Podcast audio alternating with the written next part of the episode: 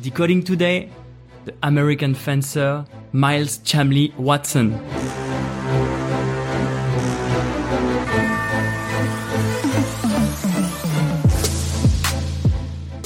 Hey guys, it's Matthias Dandois.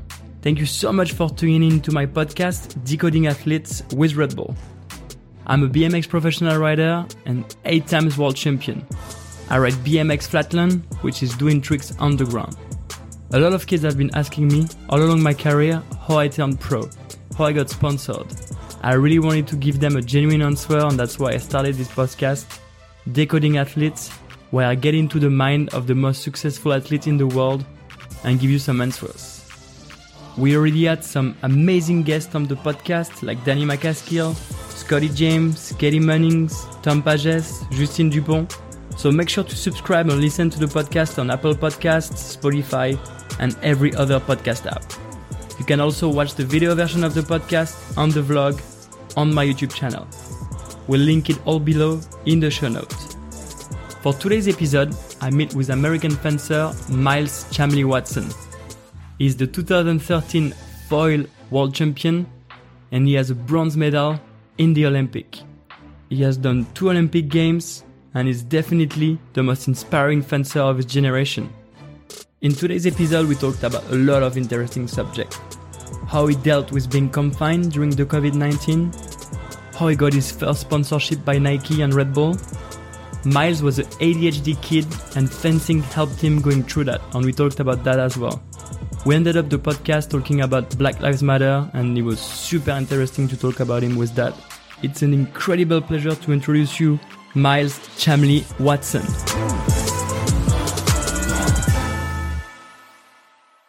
Alright, guys, welcome back to the first episode of Decoding Athlete in America. I'm so glad to be with a legend today.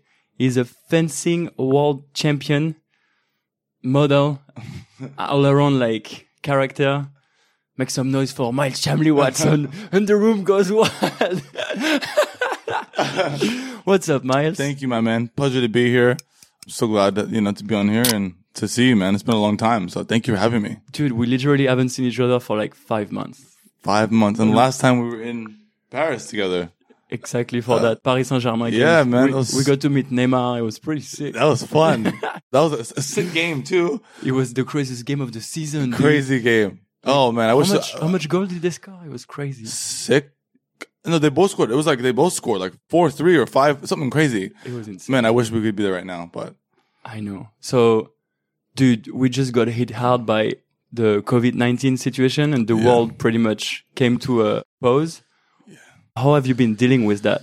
So since since COVID nineteen, it's obviously a tough thing to even comprehend, right? Because I've never experienced anything like that before. So in the beginning, it was a little bit tough for me. I was twelve years old. I've had a, a schedule my whole life, you know, and then it's all of a sudden it's like, nope, you can't go to the gym, can't go outside, can't fence, can't see anybody. So I was like, okay, let's sit down, recharge, and I started, you know, picking up writing, painting, throwing knives, bow and arrow, and I started writing children's book while, you know, obviously working out in the gym, but, um, just trying to, you know, free my mind and find new things and work on content and work on my business ideas.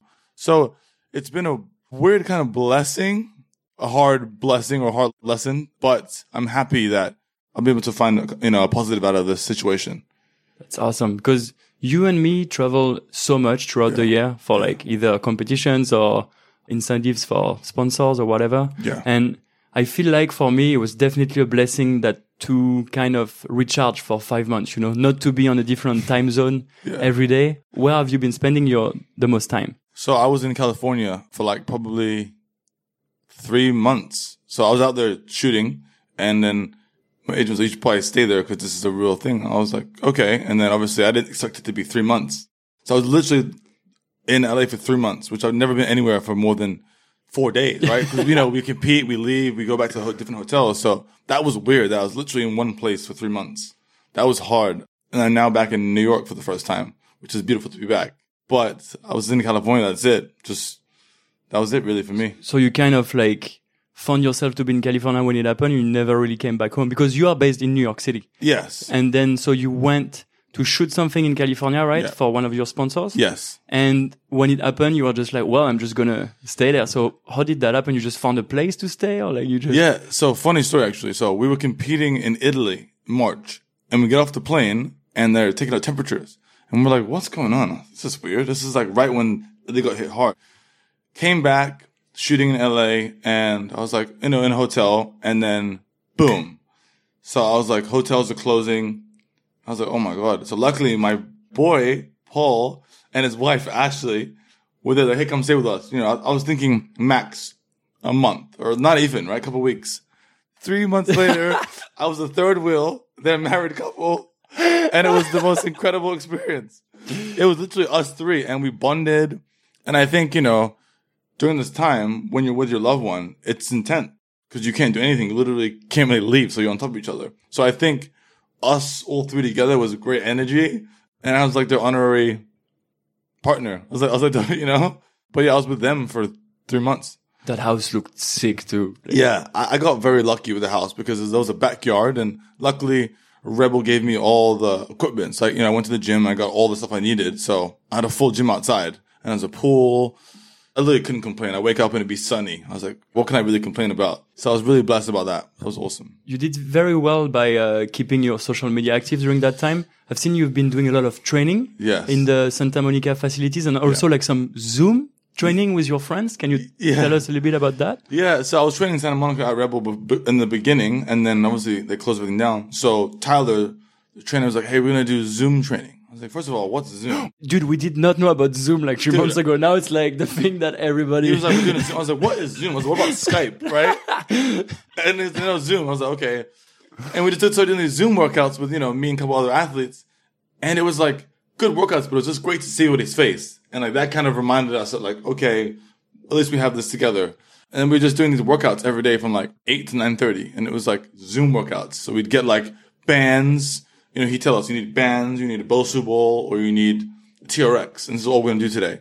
And so we started just doing Zoom workouts, man. And it was like two months of that, and that kind of kept me sane. Well, who would have thought I'd be working out through a computer screen? It's crazy. I think that's the world we're gonna live in now. It's just like you know everybody is doing conference call on Zoom and workout on Zoom and like I have a friend who starts a business of like gym on Zoom like right now. It's crazy. Yeah, dude, it's like the new world we live in. Dude, you look in shape, like better than before COVID. It's crazy. Yeah, I was like a little bit heavier, and I wanted to like lean out and get strong. You got lean, dude. Yeah, I went vegan for a little bit, for like a month and a half in LA. Really focused on my, my body nutrition, and now I'm in like one of the best shapes ever. I'm like ripped. I'm strong, more energy, and I came out of this kind of better than I went in. It's Same to you, man. You're Dude, looking yeah, like I mean, it's crazy. Most people got fat, but we just got more lean. That's, Yeah, you're looking good that's too. Amazing. Um, I think you know, as athletes, like we are, we always know that like our body is our foundation, right? Now, I'm more than ever, I'm like, okay, I need to know what's going in my body. I need to really pay attention to my diet for the first time in my life. So, but it was cool to go vegan and learn about that. Let's talk a little bit about that. I think it's super interesting. You just Yeah. said that it was the first time in your life that you were kind of aware of Yeah. what you were putting in your, your mouth. Yeah. And tell us about that, like so the, the diet. I was eating when I, was, when I got to California. I was like, you know what? I'm just gonna eat whatever. I was eating burgers and this and that. And I was like feeling like kind of sluggish and just because I wasn't really working out as much. I was like, okay, so now since I'm not working out as much, I have to. The diet is now so so important. So I work with my nutritionist Kristen Bell, who's amazing, and she's like, okay, I was like, what's your goal? You know, what do you want? And then you know, let- let's work on from there. So then I was like, okay, I want to be lean, strong. She's like, well, maybe you should cut out meat for a while. So that's when I started to just do vegan, and I felt great actually. And now I'm back on pescatarian, but uh, I don't really want meat anymore. But I feel stronger and I look better, and my skin's been better. Just kind of eating more fish and more vegetables. So yeah, Yeah, that's crazy. I mean, I have the exact same diet as you right now. It's just like, you know, just plant based and sometimes chicken, eggs and, you know, some Yeah. fish. And I've never felt better than, than that. And I think like, so this podcast is about finding what does it take to be the best athlete. Yeah. And I think vegetarian, mostly plant based diet is the key to that.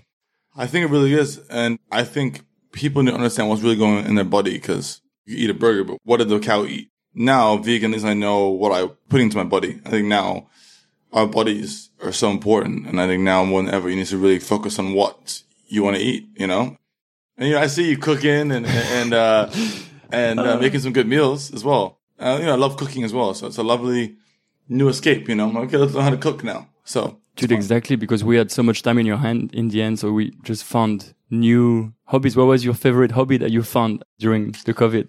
mine probably was maybe bow and arrow. Bow and arrow, Robin Hood shit. Yeah, I, I, I ordered a bow and arrow, and my boy had knives, so we start, started throwing knives, bow and arrow. I was like a full on ready for Game of Thrones. I was like, if it's like the end of the world and, and I enter Hunger Games, I'm protecting everybody. You know, that was really fun. But um, yeah, that was really fun for me. It was learning to throw knives and bow and arrow and cooking, enjoying the moments you can control.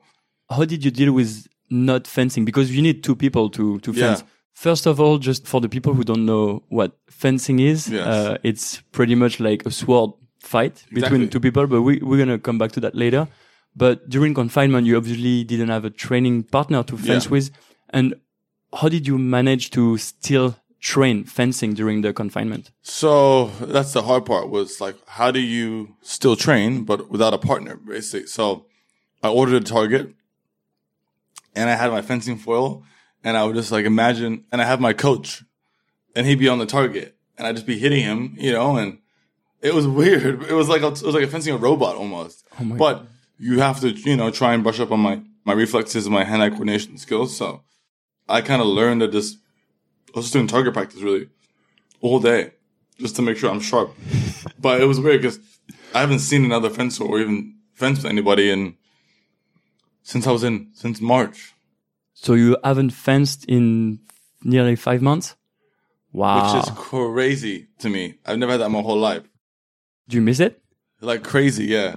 In the beginning, it was nice. I was like, okay, I have a month off, but then I was like, okay, what's next? You know, so I do miss it now a lot. Exactly. And what's next? Did the federation said anything? So obviously Olympic postponed to next year and it's one of your goal to compete in Tokyo. Yeah. What's the next move from the federation perspective? Did they say anything? The thing is that nobody really knows because fencing is so international and every country, like for instance, France is in a different spot than America. So is Italy. So is Asia and Korea. So everything's obviously canceled until end of July, but the IOC doesn't really know. And I don't think we're going to have anything this year. So it's a write off. I think so. What about like the Olympic qualifications? Because you have a bunch of tournaments. Uh, So how does it work? You win points every Yeah. tournament and So America, it's a point system. You have to be top four in the country to qualify for the Olympics. And then and there's about 12 competitions and they take the best eight. So if you win a, say if you win a World Cup, you get 3,000 points. okay. If you get top 32, you get 800 points. So it's a huge gap. But if you do really well in the first four, you can kind of sit back and relax. But it's so hard to be consistent in our sport. No one's won more than one tournament this year.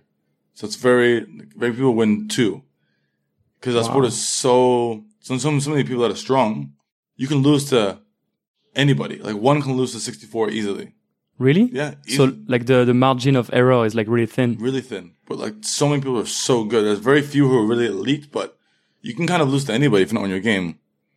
I know like your sport is more individual, right? Kind of.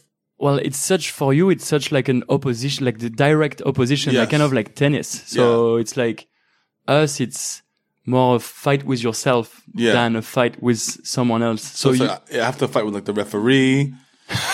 Which, I, which I shouldn't do that, but I do. can you tell me a little bit more about that? Why do you have to fight with your referees? If they make a bad call, I, I get so angry. Well, I'm good now, but you know, I'm just like, come on, you messed up. And obviously at the Olympics, the judging is so crucial. Where like, you know, some things can be very close, but the judge can say, I felt like it was this way, and then what are you gonna do? You you can ask for a video replay. You can. Yeah, you get two, but you know they can just say, no, no, no, it's what I was what I called, or be like, okay, I'll change. So. You have that opponent, you have the, the referee, and you have the opponent, and it's like Do you think it's crooked sometimes? I'm not gonna say no, but uh, I think a lot of sports are like that, right? I think you have certain referees who might like a certain style or might like a certain country, or you know, so it's very hard to to know. But I think there's some referees who favor certain people. You know, that's sports, right? But a lot of actions can be 50-50, which is crazy. Like at the Olympics, imagine 14-14, it's two lights, and the referee goes look at the thing, and you have no idea what he's gonna say when he comes back. Imagine that. Yeah. Sweating. So you're sweating and you're like, and you're just trying to scream or yell and get the referee's attention, but he's like, so that's the craziest thing is, is you never really know. That's kind of the problem. Is there's no real cut and dry point system. Oh, I know, dude. In my sport, And yours it's is like crazy. a judge, right? It's like so before we had UC, now it's it's getting really better the past two years Yeah. because we have UCI judge that have like a formation and everything. Okay. But before that, it was freestyle, dude. So basically, if you were in Spain, the Spain guy uh, was gonna win the contest. If you were not really, you But know, like, but yeah, like, but he, he has a good, he's Yeah. got an extra. he had a better push. chance. Yeah, because it's something. It's not really objective. My sport is really subjective, you know. Very. So I mean, if the guy wants to give the other guy a little boost, well, they can like you know kind of. Uh, because yeah, Yeah. because your sport is also insane. It could be frustrating to say the the least. Same. I, I've watched some of your videos, and you you've been definitely frustrated sometimes with the referees. To put it back in perspective for people who have no idea what fencing is, I'm sure a lot of people know. But so basically, you have two opponents Yes. With a, a suit that's connected to like an electronic system. Yes. And there is three disciplines. So foil, épée, and uh, saber. Yes. That's and, uh, cool. and for foil, what are the targets that you have to touch? So for foil, it's the torso. So it's from the neck down to the pelvis and the back. That's it. And you have to connect 500 milligrams of pressure in order for it to go off. Okay. 500 milligrams of pressure, it's a lot or it's not? Yeah, it's like um, you have to hit pretty hard. Yeah, if And- it's too light, it won't go off. And it's at 15 points, and there's no win by two. So it's three two-minute periods with a minute break in between. So some matches could be like me. My matches are like three minutes. Some people could be 20 minutes if you're if you're very passive and patient. So that's the thing about the sport too is that some people are very aggressive, some people are very defensive. So it's like chess and boxing. So you have to be like, okay, what's he gonna do? So that's kind of cool thing about the sport too is there's no height requirement, there's no body type, there's no age. You can be a guy that was second in the Olympics was 42, Wow. and the kid he lost to was 19. No, no, he was 20. 15 points and only one round. Yeah, So like f- the first was at 15 point wins. yeah, And so, and every time you put that 500 milligrams of, of pressure, Yeah. the light yeah, goes, uh, so it's a green light or a red light. or- yeah. So someone's red, somebody's green. So say you're green, I'm red. And- and you were not ready. yeah, no, I, was. And then it's like, okay, so then you figure that out, and you're like, okay, now how do I, you know, try and get just one light on? Because the key is to get just your light on. You know, if you get always one light actions, it's amazing, but a lot, a lot of times it's two lights together, which is hard for people to understand. Like fans that watch it, like it's two lights, I don't understand. So then it's like the right of way, and, then it, you know, so my goal is to help the scoring system and, and make it easier for the public. So to make it more attractive for Yeah. the public because when there is two lights going off then that's the judge's responsibility Exactly. to to say who whoever wins and that's so dude i've watched some Yeah. of that videos it's so fast it's like whoa you know what? You have to make it one light. Like you have to somehow make it one light. So there's no question. You know, my coach would be like, Miles, make it a one light. And I'm like, if I could every time I would, you know, but it's, that's the tough part about it. But it's also the beautiful thing about it too. But we're subjective as well, but not as much as you. dude it's crazy so when i used to win every contest when i was 20 and i won so much contest that the judges just wanted to see me fall you know and so in order to win a contest i had to just like crucify the guys you know not like win by a little bit Yeah. just like So Right, obvious. yeah, and it's the same thing as the one touch thing. You have to make it so Yeah. obvious that they're gonna give you the point.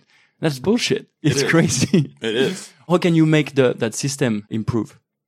somehow figure out a circuit breaker where it's hard because you need it like there's blade actions and stuff. So somehow you got to work with a tech guy to just like make the circuit breaker so short. So it's only one light all the time. So expensive, but I think it's possible.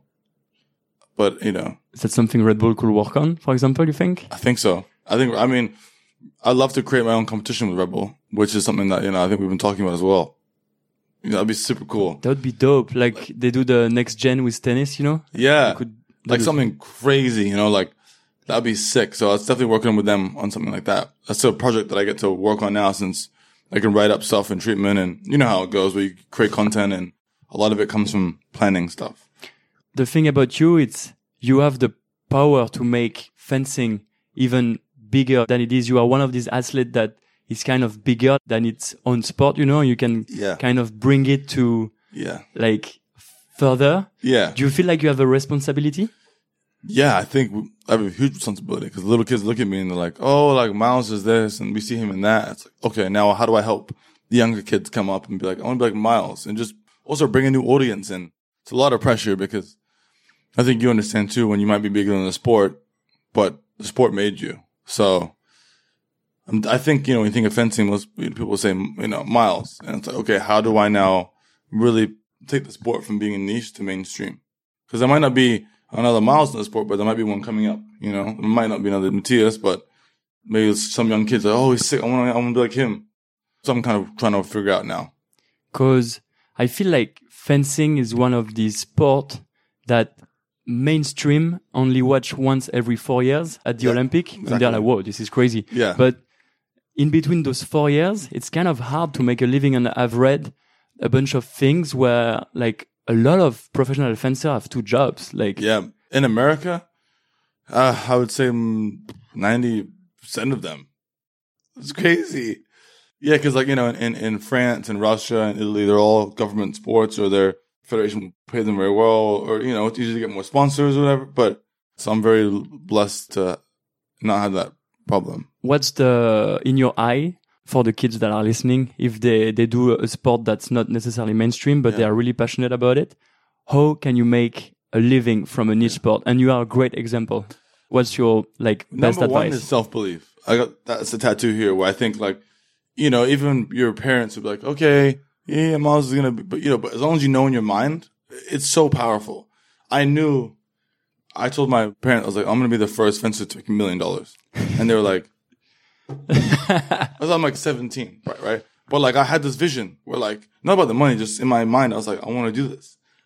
And then I got offered a sponsorship by Nike for sponsors they signed, and then I signed a Red Bull, which is one of my, I've been drinking at competitions, you know, before. And I was like, wow, I have two of the biggest sponsors in the world. I can do anything. And that to me was like, and I was just being myself, you know, I didn't, I didn't change. I got tattoos. I don't, I don't want to be just like a normal average person. And I think any kid growing up, whether you're in a small sport or whatever, just believe in yourself and set goals and work harder than anybody else. and i feel like you've been also thinking outside the box a little more than other fencers Yeah. because you have been to other areas of life like Yeah.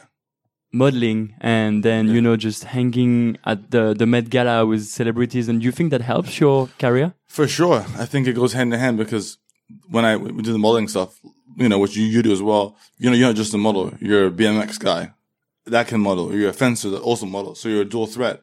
I think people love that as well.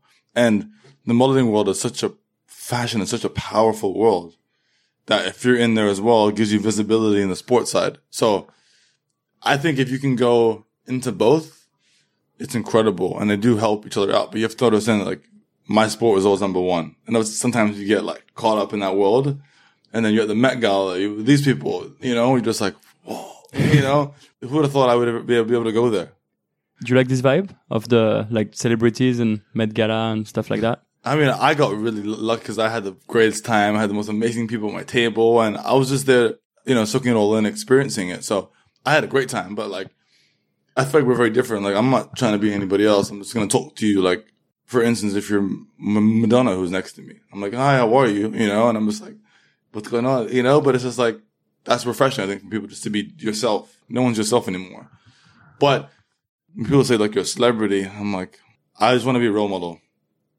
But obviously, I think comes with, you know, reaching a certain point in your life where you do become a celebrity. You also understand that as well. Cause it's very few people I think you have you know, good amount of sponsors and can also transition into the fashion world is like very tough. And I know very few people that can do it. And, and you're one of them, which is like also awesome. And I, and I look at stuff that you do too. I'm like, oh, this is sick. And I get inspired by my friends, you know? I think that's awesome. It's like, I always watch what you do and I'm like, oh, this is so sick. And then I think I get inspired by my people like that, which I think your sport is not niche. it is so niche dude It, I guess it is. I mean the most niche but I sport mean, you like can having a bike, right? There's so many different variables, but what what you do is very niche, and it's just you. Like you're the face of that whole thing, which is sick. And it's like, you know, how do we grow the sport, right? Or how do we do this and that? So I'm also learning as well. Of course, I think this is super interesting, and I think this is the key to make it in a niche sport. Yes. You just take a step back and look at the bigger picture. Yeah. Just go to like a wider audience type of stuff, and you don't have to be a model, or you don't have to go to the Met Gala, but just kind of I don't know, just try to go in Yeah. another. Same. And before all that, you know, I was like walking into events by myself, standing in line. Like, I didn't care, you know, but you have to be, I was like, like you said, you step back and you go, okay, what's different? You know, like, what's this guy doing? I want to do the opposite. And that's when I was like, oh, this is cool. You know, I was like, I want to be so different, you know, and like, I'm the only one that has tattoos. I'm the one that looks like me. And I like, that's just me being myself. If I wanted to like change and become this, I probably wouldn't be where I am today, but I was always myself and everybody who supports me knows that this is me. But I think, yeah, you have to be different. Look outside the box. You have to. Exactly. I'm I'm reading a book right now. It's called The Tipping Point for people. Oh, I never read it, but I, I heard it's a great book. they said how like small things can make a huge difference and you know it's like that's what you got it's like the people that are like connectors the Yeah. people that they have that small thing no one knows why Yeah. but like they can just go ahead and like when they walk into a room everybody's like ooh who is that and i feel like that's what's happening to you if you are not watching the the video miles is, is six foot five something like that Yes. and like dude like covered with tattoos and literally like i was with a in a party with him in Paris, and just when he walks into a room, everyone's like, "Whoa, who is that?" Same with you. Not really, though. yes, bro. Got- don't sell yourself short, my man. The same. It's energy, right? It's the presence that, like, I think, I think it's just being us. Like, I don't think you can really learn presence or learn that. You know, I think you just being different. And I love people who are different. That's how I love seeing people like that. Like in these ads and this, you know, from sports. Like we get it. That's basketball, football, and we understand that. I love those sports too. But there's so many other things as well that I think we're bringing new light to. So it's just cool. but you have not always been like that. Let's rewind a little bit Yeah. because we haven't really talked how you got into the sport. Yeah. You are fencing for America, Yeah. but you are actually not originally from America. Can you tell Yeah. me a little bit more about your childhood? Yeah, so I was born in London. Um, and I was like a pain in the butt kid. I was like always getting into trouble. I was bad. Sorry, mom. You have some examples. Yeah, every day I would get called to principal office every day. Just like being stupid, like I was like, like the, the, the class clown, right? Just like being dumb, like throwing stuff, you know, at the teacher is just like getting into some stupid fights here and there. But that's just like London. If that's what we did, what my friends did, right? But we were always playing football. And then my mom met my stepdad, who's my dad, and he's like, "Hey, I'm moving to New York. Would you want to come?" And my mom was like, "Yep, kids, we're going." I was like, "What? Where are we going?" I was like, "I do not want to move to New York." Like, I'm, you know, I was nine, and then I moved to New York, went to public school, got kicked out for being an idiot. This is like three days after getting there, public school, and then somehow my mom Three days after getting into public school, you get kicked out. yeah, people What- kept, really, kept, what- people what- kept being like, what did you say do?" this, like, say the lift, say the loo, say the bathroom. I was like, shut up. I was the next person to say this to me, I'm gonna punch them. And then it was me being, it Wait, was me because being- of because of your English my accent? accent, yeah. they were like, say this. And I was like, oh my God, like, let me just shut up. Even teachers were like, Miles, say the loo. And I was like, oh my God. But like, I was never like a, yeah, I was, I was a pain in the butt. And then I got into a private school somehow. No idea how. The only reason I got into school was I had to pick up an extracurricular activity. It was tennis, badminton, and fencing. I was like, okay, whatever. Swords are fun. I was like, whoa, okay, this is sick. I could, and I was like, this is really fun. And as I was doing that, I started to slowly get better in school. I started to, literally, my mom would say every day, the principal would call her every day. Your son's in my office again. I was just so, I was like, just couldn't sit still. You couldn't tell me anything. I was also like, a little bit mad that I was in America. You know, I was like, I had none of my friends, and you know, I was like a mixed race guy that was from London. That like anyone in America looked like me that was from London. You know, and like all the things like no one even knew what football was. Kept saying soccer. I was like, all these small things that you know, like us European or that know that's very different. Like that's all we watch. growing up. I didn't watch basketball or baseball and none of that stuff. So that was a hard thing for me to get used to. And then I started fencing, like 12, 13, really taking it seriously. And then Ellen Grayson, lady who changed my life, I love her. She's in New York now. She was like, stick with it. This is going to be your thing. And I stuck with it. And then I won the Junior Olympics. And then the next year I got recruited by almost every college for free. Wow. Yeah. So for a lot of people who don't know like American culture with college, you can make your way into college by different doors. Yes. And one of the door, like America is dope for that Yeah. because they respect their sports guy, Yeah. their sportsman. Yeah. And basically, if you are good at any sports that the college carries, you can make your way into Mm-hmm. the college and then like have your school scholarship paid because everything is so expensive in America when it comes to school. Yeah. So you got your scholarship pretty much paid by being dope at fencing. Yeah, I got I didn't pay a dollar for school, and it was like fifty thousand dollars from fencing, right? Like so, when we went there for a couple of years, I loved it, but I was like, you know what, this is not for me. I knew that, but I wanted to go there just to experience the college. I knew I was going to be a professional fencer. I knew it. Sitting in class, like this is pointless to me. I know it, but I, all kids go to school, and then I got signed to Nike, and I was like, this is it. And then they signed me as one of their first fencers. How did that happen? Like the Nike So, thing. So had- a lot of kids are always asking like, how Yeah. do you get sponsored? So, So, I had no happen? agent, nobody. One of uh, Nike executives had a offsite meeting. I've actually never told the story before to anybody. And one guy named Reggie, who's the head of brand Jordan, named Keith Hulamard, who's the head of Nike Olympics, and Michelle Miller, who's head of product. They came to an offsite to check out niche sports, boxing, and I happened to just be at the fencing club at the right time. I was fencing, and they're like, "What's your name?" I was like, "Miles." They're like, you mind if we watch you? I was like, sure. Didn't know who they were. They were just watching, being me, you know. And I sat down with them for a little bit, and they were like, "You're special." I was like, "Thank you." Uh, what's your like? What do you do? They're like, "Oh, I work for Nike." I was like, "Oh wow." They're like, "Do you have an agent?" I was like, "No, I, I don't have anything." And they're like, "What's your email?" They gave me gift certificates. I was done. I already decided I wasn't going to go to college. Uh, they gave me a gift certificate like 200 bucks something like that. And then like, a week later, I got a email from Nike. I was like, Nike, hi, this is Keith. Lovely meeting you. Nike would love to offer you sponsorship. And I just sat at the screen like, is this for real? I was like, Nike Inc. I was like, what? And I was like, this is just being me. But obviously, I was in the right place at the right time, um, which is about life, you know? It's all about life. And that was it. And I've been with Nike ever since. But what you just say is, is really interesting being at the right place at the right time. A lot of people think it's, uh, you know, like odds. But Yeah. no, you put yourself in that room uh, when the guy was here. You were the one that were special. I think the harder you work, the luckier you get, right? Which is what I think of life. And something I, I knew, I was like, listen, I'm going to be a Nike athlete. I don't know what it was. I just knew. Yeah, now she's been my Nike rep and we've been, you know, I was a nobody in Nike. Just, uh, well, I was happy to just wear the stuff for like nothing. And then now I'm doing campaigns with Roger Federer, Serena, all these people. And now I see myself in Times Square and these billboards. I'm just like, you gotta sit back and be like, wow, you know, you believed in yourself. And I think that's the most important thing I tell a child now is always believe in yourself. The Nike sponsorship came. And how long have you been with Nike? Seven years, eight years. Wow, that's dope. And then like Red Bull came into, Yeah. And then Red Bull's even crazier because the next day my friend called me. He was like, Hey man, do you drink Red Bull? I was like, Yeah, I drink Red Bull.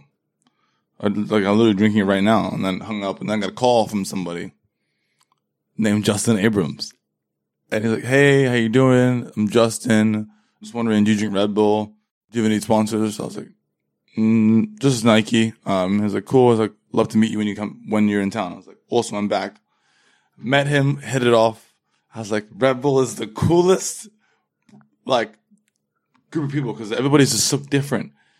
And then I took four months to sign with them because you know how the process is. It's, it's very tough. And I signed to Red Bull, and I was just sitting. I signed right there, literally right there. yeah. And I was just like, wow, that was a surreal moment for me. I was like, you believe in yourself, but then when it really happens, you're like, whoa. And I've been with them since 2014. So like six years, seven, six. Wow. Yeah. So that's like some Not as long as you, loyal, though. that's some loyalty shit. That's awesome. And I, I want to be with my sponsors the rest of my career. Every brand I work with, I give everything to because they give everything to me as well. So I think that's important relationship to have. Yeah, you have a great list of sponsors. Uh, We can say uh, Red Bull, Nike, Butcherer, Samsung. Yeah. So like you're the most successful fencer right now. So like after those sponsorship came, it came for a reason because Yeah. you were world champion in 2013. Yeah. That's In the best day of Budapest. my life.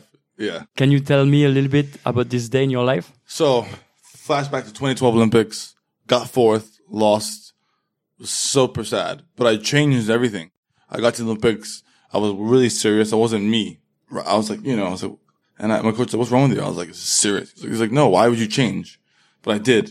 And it's a lesson I learned. And the next year, I said, you know, I'm going to be Miles again. Crazy Miles and don't worry about stuff. I was 17th in the world. If you're 16th in the world, you don't have to fence the first day. You get to straight to the knockout stages. I'm the only one on my team that didn't have to do that. Had to fence. So I'm the number one guy now that has to fence the first day because I'm literally 17th. And I was like, Yeah. went undefeated. I felt really good. And I never forgot, I had a beer before I fenced. This is, yeah, this is another story I never told anybody. And I was like, you know. I feel good.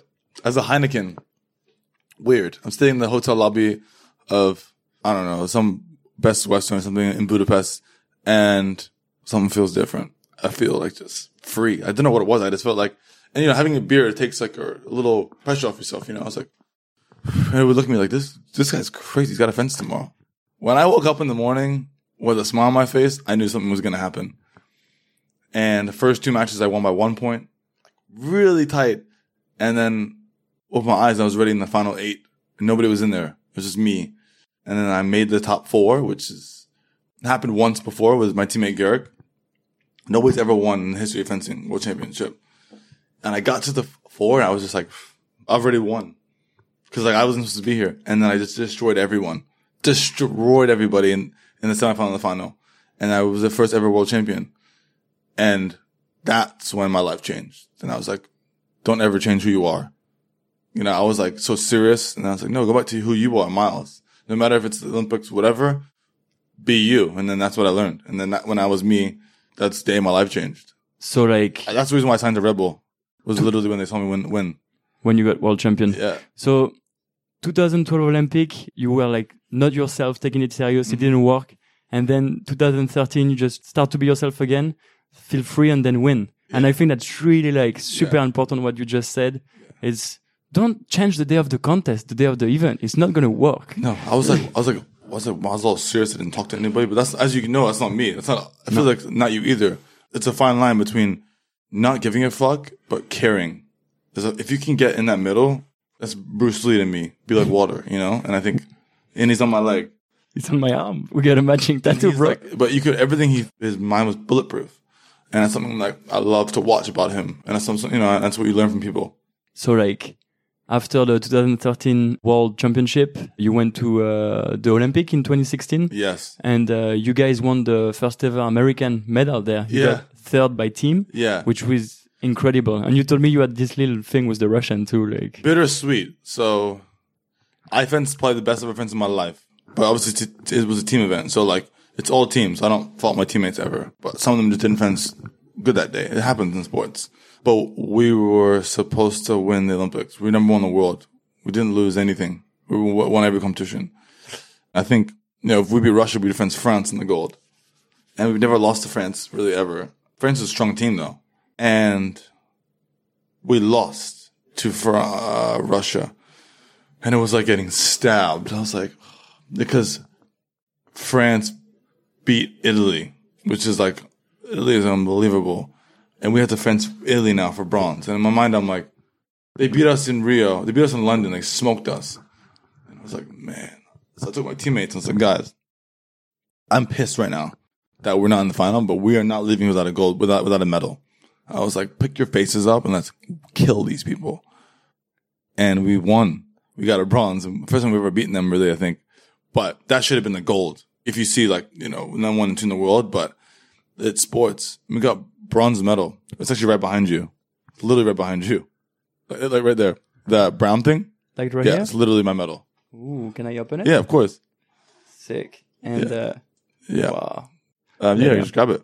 What happened with Russia? I'm I like Well, we the referees made some calls that we thought were ours that didn't go our way, and we got in, in our head a little bit. You can watch the tape; it's online, and I think you know everything happens for a reason, right? So maybe it was just saying we weren't ready to win, or because if I would have won, that would have been an Olympic champion, world champion. I'm I've won everything, but maybe that that wasn't my time to win. So that's me being positive and looking a different way, but that hurts. So every time I watch it, man, I watch it before competition because it makes me so angry, and I just manifest that, and I'm like, I never want to fight that again. What goes through your head when like Russia beats you and then you have to fence Italy? I was like, we're gonna get fourth again. You're like, I'm coming all this way again to get fourth. That's like getting dead lost. It's literally the worst place to get.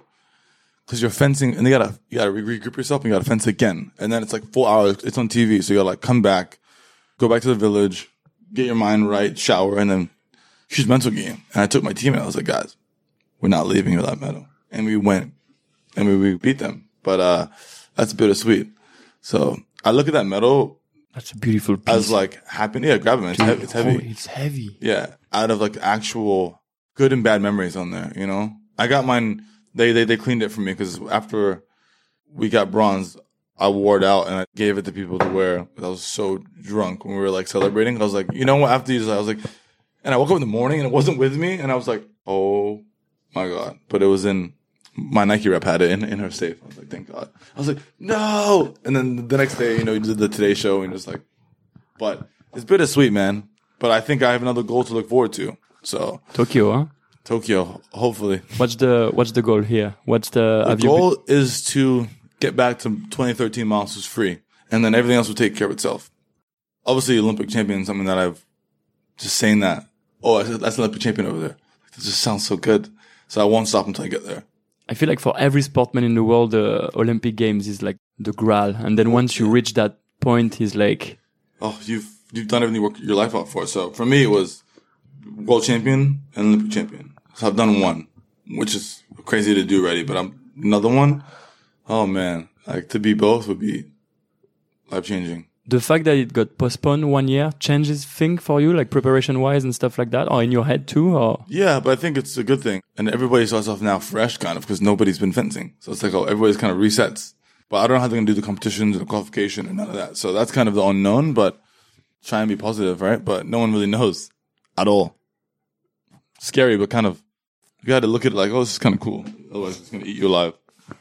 Right? Get again, like if you change the day of the competition, it's not. No, It's don't. not I learned work, to, so. to not do that. I feel like we're in the same way with uh, the celebration. We love the celebration part of our sport. Yes. And um, for me, like at some point, it got it took a little toll on my uh, body, and I Yeah. started to realize that maybe like the sport is a little bit more important than celebration. Can you tell us a, a little bit about your your like celebration life too? You know, Yeah, well, I had to tone that down a little bit. But in terms of like, you know, you reach a certain point and, you know, you get access to a lot more things. So, you know, you want to like, for me, it was going out or having drinks or I used to wake up, get really drunk, wake up at 7 a.m. and train and not care. You know, like you, you have this all the time. My friends can tell me I would never miss a practice no matter what. I don't care how I smelled, but I would never miss a practice. you can ask all my friends, and my teammates. I, I, I'm crazy like that. But then I'm like, dude, this is not healthy. This is I wake up like four hours of sleep. I'm just like, I've won competitions, which is really crazy that I can say that. And I've done really bad when I've had 12 hours of sleep. So this is the most important thing. But you're right though. I, I, you have to tone down that part. The older you get and the more mature you get, you have to kind of put that side a little bit out, out the way. Dude, like I think I won a world championship with no sleep. Like, I used to party like crazy the, the night before the final. I don't know why. Now I I, I look at that and I'm like, I was Yeah, fucking same. crazy. Same. People, literally, people, it's crazy, but that's what kind of makes us special, right? You have it there and no distraction. But obviously, obviously partying lowers the odds of you, you know, winning, but you have that up here and you don't lose that. I feel like though, and that's what you were saying about feeling free. And this is stuff you can get away when you are 22, 23 though. Yeah. I cannot get away with like partying and, and riding the next day now. But so when I uh, was 22, 23, I, I felt like if I was not partying the night before the event, that would put an extra pressure on myself. Hundred percent. You know what I mean? I'm the Like- same way because you're you're in your room and you're just like look at the ceiling and you're like, oh my god. So then I started like, okay, get get to the city I'm in, walk around a little bit, free my mind from from, from competing because otherwise you just lost sometimes if you just only think about it. You've already lost before. So what my coach will say to me I can tell in your eyes you've already lost because or at training is like I can tell already.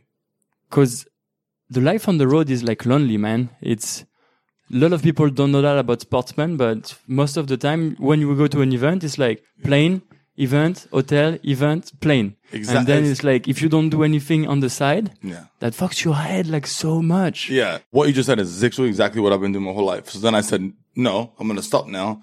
I'm going to go. Now I can, you know, do what I want, afford, you know, whatever I want. So I'm going to go a little bit early. I'm going to stay a day afterwards. And I'm going to experience these cities now. Before it was just like, like this every two minutes, like this, like this. And I wasn't really experiencing it or enjoying the ride. But you have to enjoy it. Exactly. So kids, like if you want to do good at competition, don't party, Yeah. but Don't. do things maybe that makes you feel free. And what's the life on the road being a fencer? Like you have the homies or like not really? Yeah. I'm obviously very different from most people, as you can tell. But my teammates are my boys. I got their backs. I spend more time with them than my family. with them all the time. We've taken the journey together, so it's great. But I obviously do so much stuff outside. So now, like, if I'm in Paris, I'll also have work. You know, we'll, we'll do fashion stuff as well and sponsorship stuff as well. So I have a full on schedule when I'm there stuff now. I have my trainer, my, you know, vi- video guy now stuff. So total ball game. Before it was just me, but now I have like a little entourage. What do your entourage consists of? So trainer, yeah. My coach, physio, and now video guy. what's up with the video guy? Like he's going to start chatting with me and recording footage. So hopefully maybe if we do a documentary down the line or something, just to capture cool moments, you know, that you forget, you know, I think it's just cool to have somebody there just capture you talking to your coach, you talking to, you know, like that. I think is really cool. Yeah. Hopefully my nutritionist will start coming because it's just so cool to have your, you feel, you have your full team, you feel like you're at home and it's like, you know, you have to worry about all these things I normally used to worry about. Like she's like, she doesn't tell me what to eat. She doesn't tell me when I need to go to bed. I got my trainers there. I'm so close with him. You know, we just talk about everything and just like frees your mind a lot than just thinking about fencing. Um, but yeah, but normally it was just me sitting in the middle seat and in the back of the plane. Yeah. You know? because fencing is a gnarly sport. Like Yeah. there's a dude that died like in Yeah. 83, I think that it goes like Through it- his eye. I Through know, his the, I, eye. the, I fenced the guy's son. So the guy who killed him is named, uh, Behr. He killed Smirnov. Or Smirnov killed, yeah. And I fenced his son. I was, this, I was like, this guy's dad killed somebody. Obviously by accident, but it went through his eyeball and then was just, that oh was crazy. Yeah. So And- and, people get like injured, man. I got broken my fingers. My teammate, you know, ACL, MCL, hamstring, Achilles. Like, it's not like the Parent Trap, man. It's it's intense. I was hanging out with you the day after that competition in Paris, and you told Yeah. me your arm was so sore from like, Oh my uh, god. like fencing the whole day. Like this weird muscle here. From like, Oh, like from, this from. Oh yeah, This you, yeah, Oh, you yeah. have it too. same same From- thing from with biking, BMX. right? Yeah, Yeah. exactly. And it's like, what is that? But it's like, we're always like, I'm sure your form is always, uh, so, and grip is our strongest thing. And it's like, you know, you get like needles and this is my moneymaker, uh, my arm. So that element is, is something that I'm learning about too, is the body rehab and taking care of yourself. Theragun, Normatec, stretching, rolling. I see you doing some yoga Oh yeah, which me, which is me too. And I think that's amazing element too. Meditation a little bit. I think those are something now. As the older we get, the smarter we get. And you are like one of the tallest fencer, I think, in the circuit right now. Yeah, that's Does like it one guy told me, but does it help or does it like as you told me like maybe that helps with some things, but also Yeah. you are a bigger target. so longer reach but bigger target. So it's a trade off. I think it definitely helps for sure. I think it helps for sure. And in life, it's good to be tall, you know, right? And you have like some of uh, your special signature move that got like millions of views on social media. Can Yeah, you great. tell us a little bit about that? It's like some freestyle fencing there. Yeah, so it's called the Chamley Watson. They named it after me, which is pretty cool. Basically, I hit the person behind my head without turning my back. If you turn your back, you get a yellow card. And it happened in World Championships randomly. I was just like, and then the referee was like, hold on a second. When we went back to the video, he was like, oh my God, what happened? Never even seen it before. And then now I'm kind of, that's my move. And you get kids that are like sending you, you know, little videos of you. It's, it's so cool. Um, and then, you know, I think we should be more free and, and fencing's so conventional and so, I was like, this is such a beautiful sport. Let's be more free. Let's, let's be more wild. Let's, you know, just like, don't try and be so conventional. And then your sport is exactly that. It is not as being, which is, what you do is insane. I would fall my face. we should, we should, we should switch sports one day. We should. We're gonna do that though. And so, like, you can you invent more fencing tricks? You think? Yeah, Or- I have one already that Re- Re- Red Bull posted that we got like 2 million views, which is, fencing's never seen this before. So like that me makes me happy that I'm, I'm opening a new audience up. But yeah, we're just getting started, man. Hell yeah. I'm going to learn more and get more free and keep growing the sport. Yeah, that's gonna make the sport bigger for sure. Yeah. Let's come back a little bit to the the present day. So we are right now in uh, in New York City, in Yeah. Chelsea, in your place. Yeah. Some things that, to my eye, are really positive Yeah. are happening right now.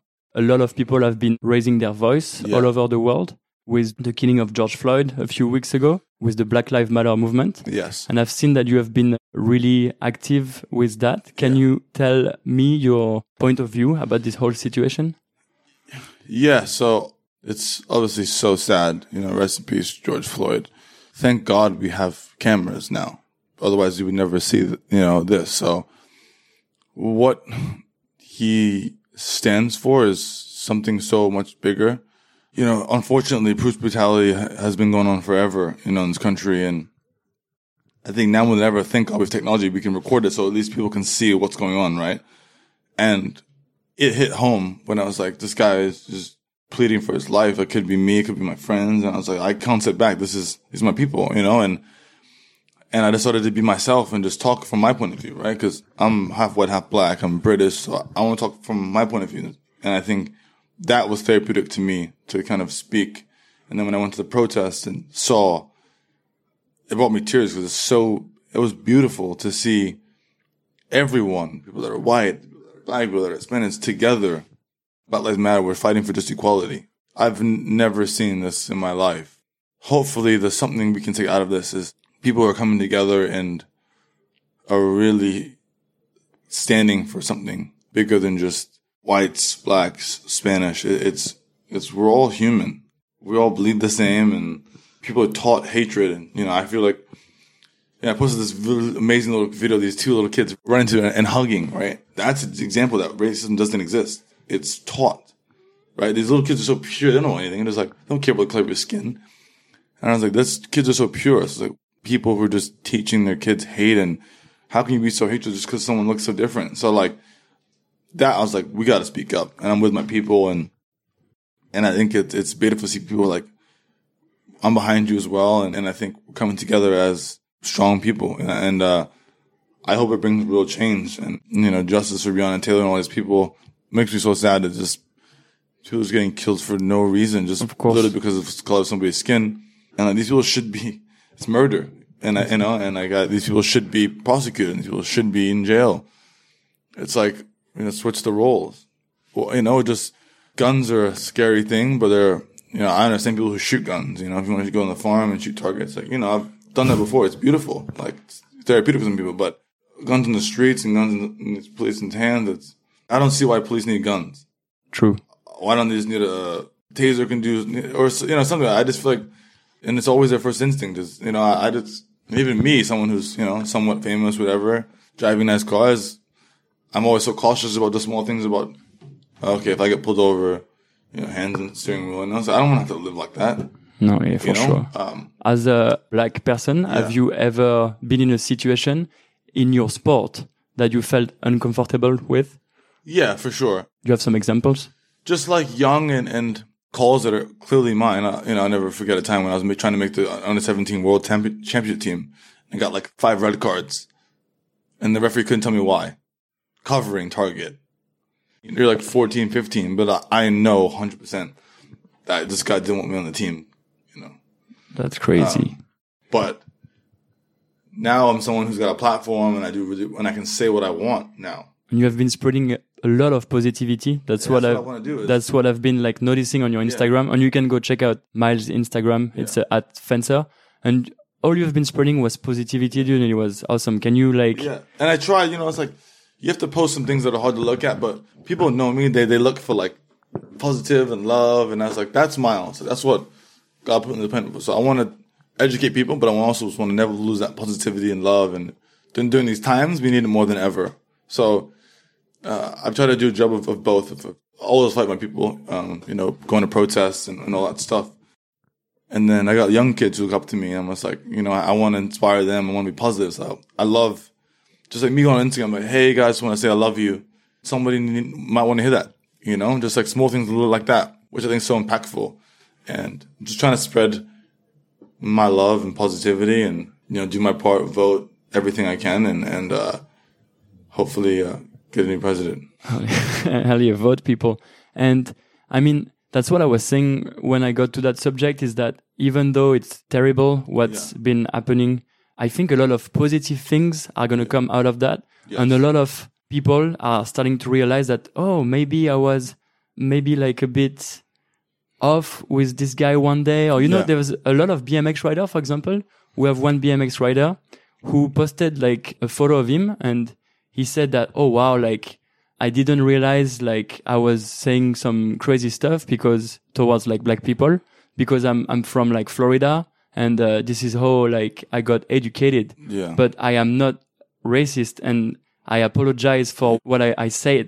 yeah. And I think it's really cool that it puts white people Yeah.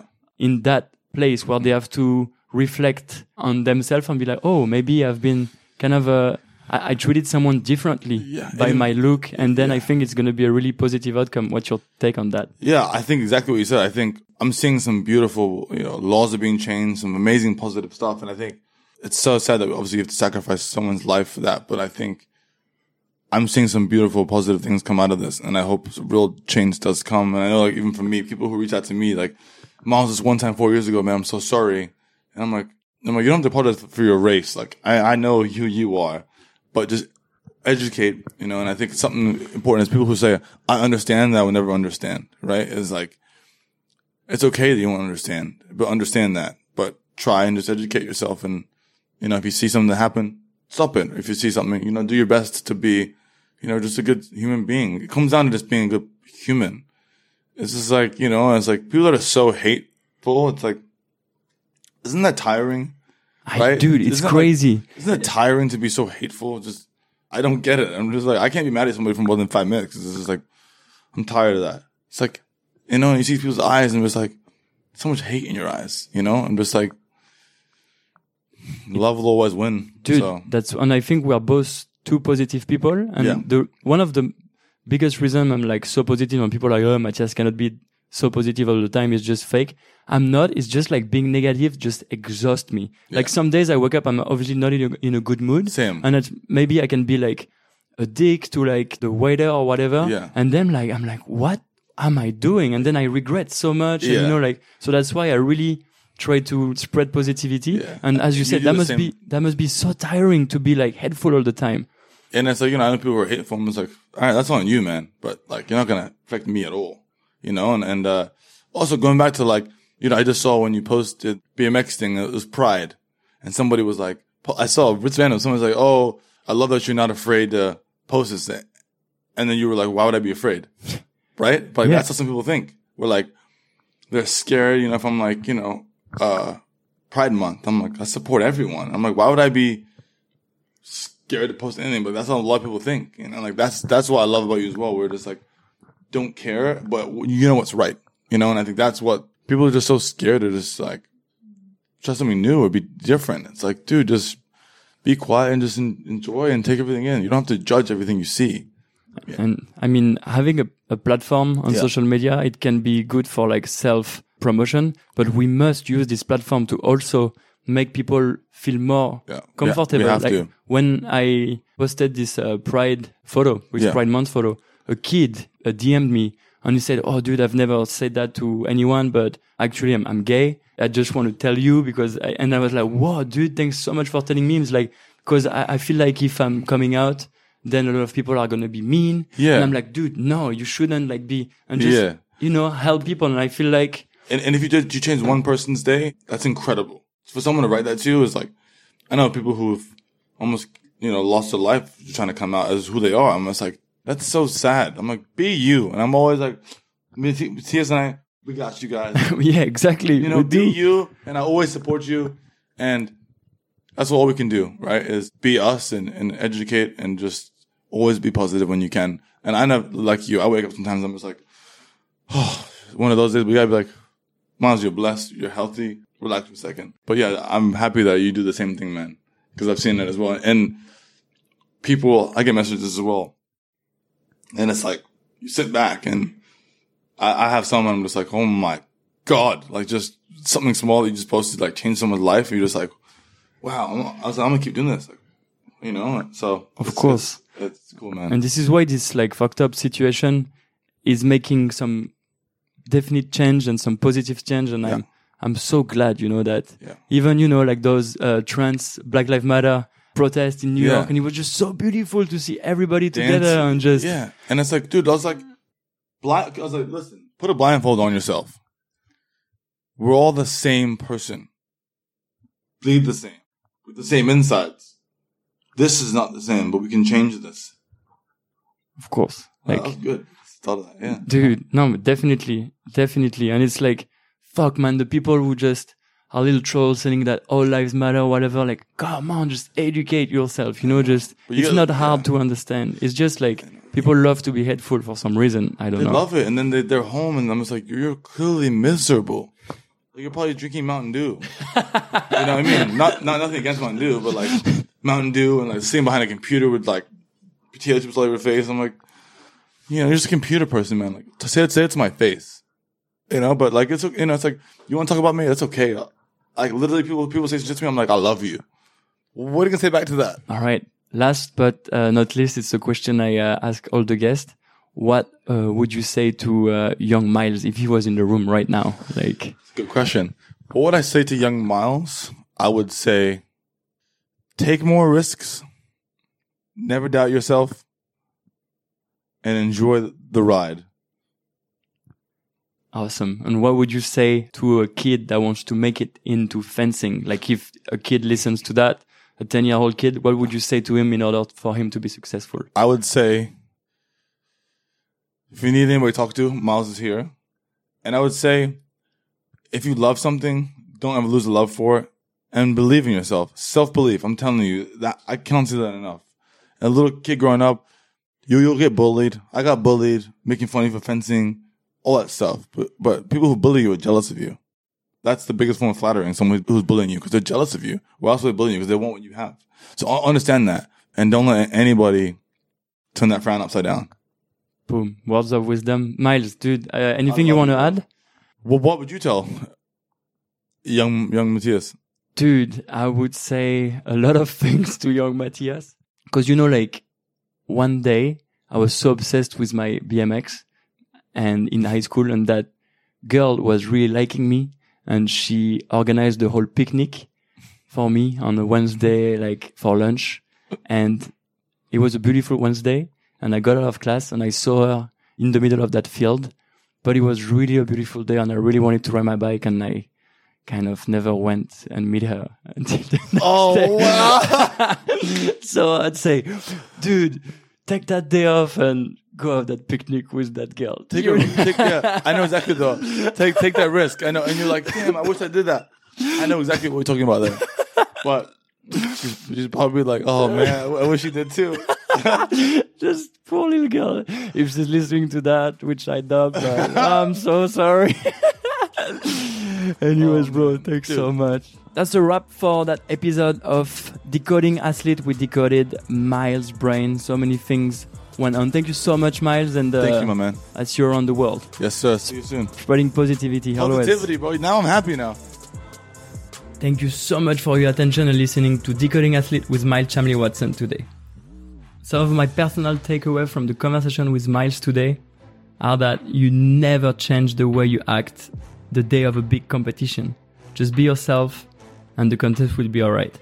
I really love talking about Black Lives Matter with him. He has such a positive outlook on things and spreading positivity is definitely gonna save the world. It was also super cool to talk about how he got sponsored by Nike and just being at the right time at the right moment.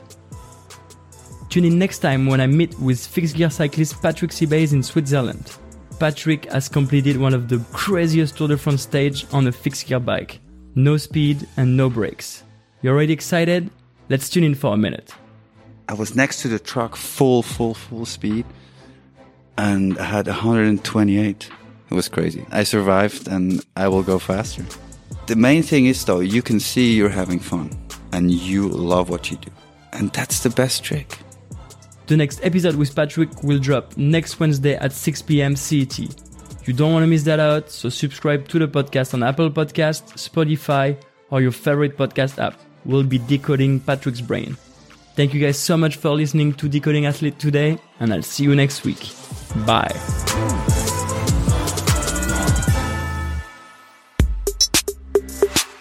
Decoding Athletes with Matthias Dandois is a production of Maniac Studios for Red Bull Media House.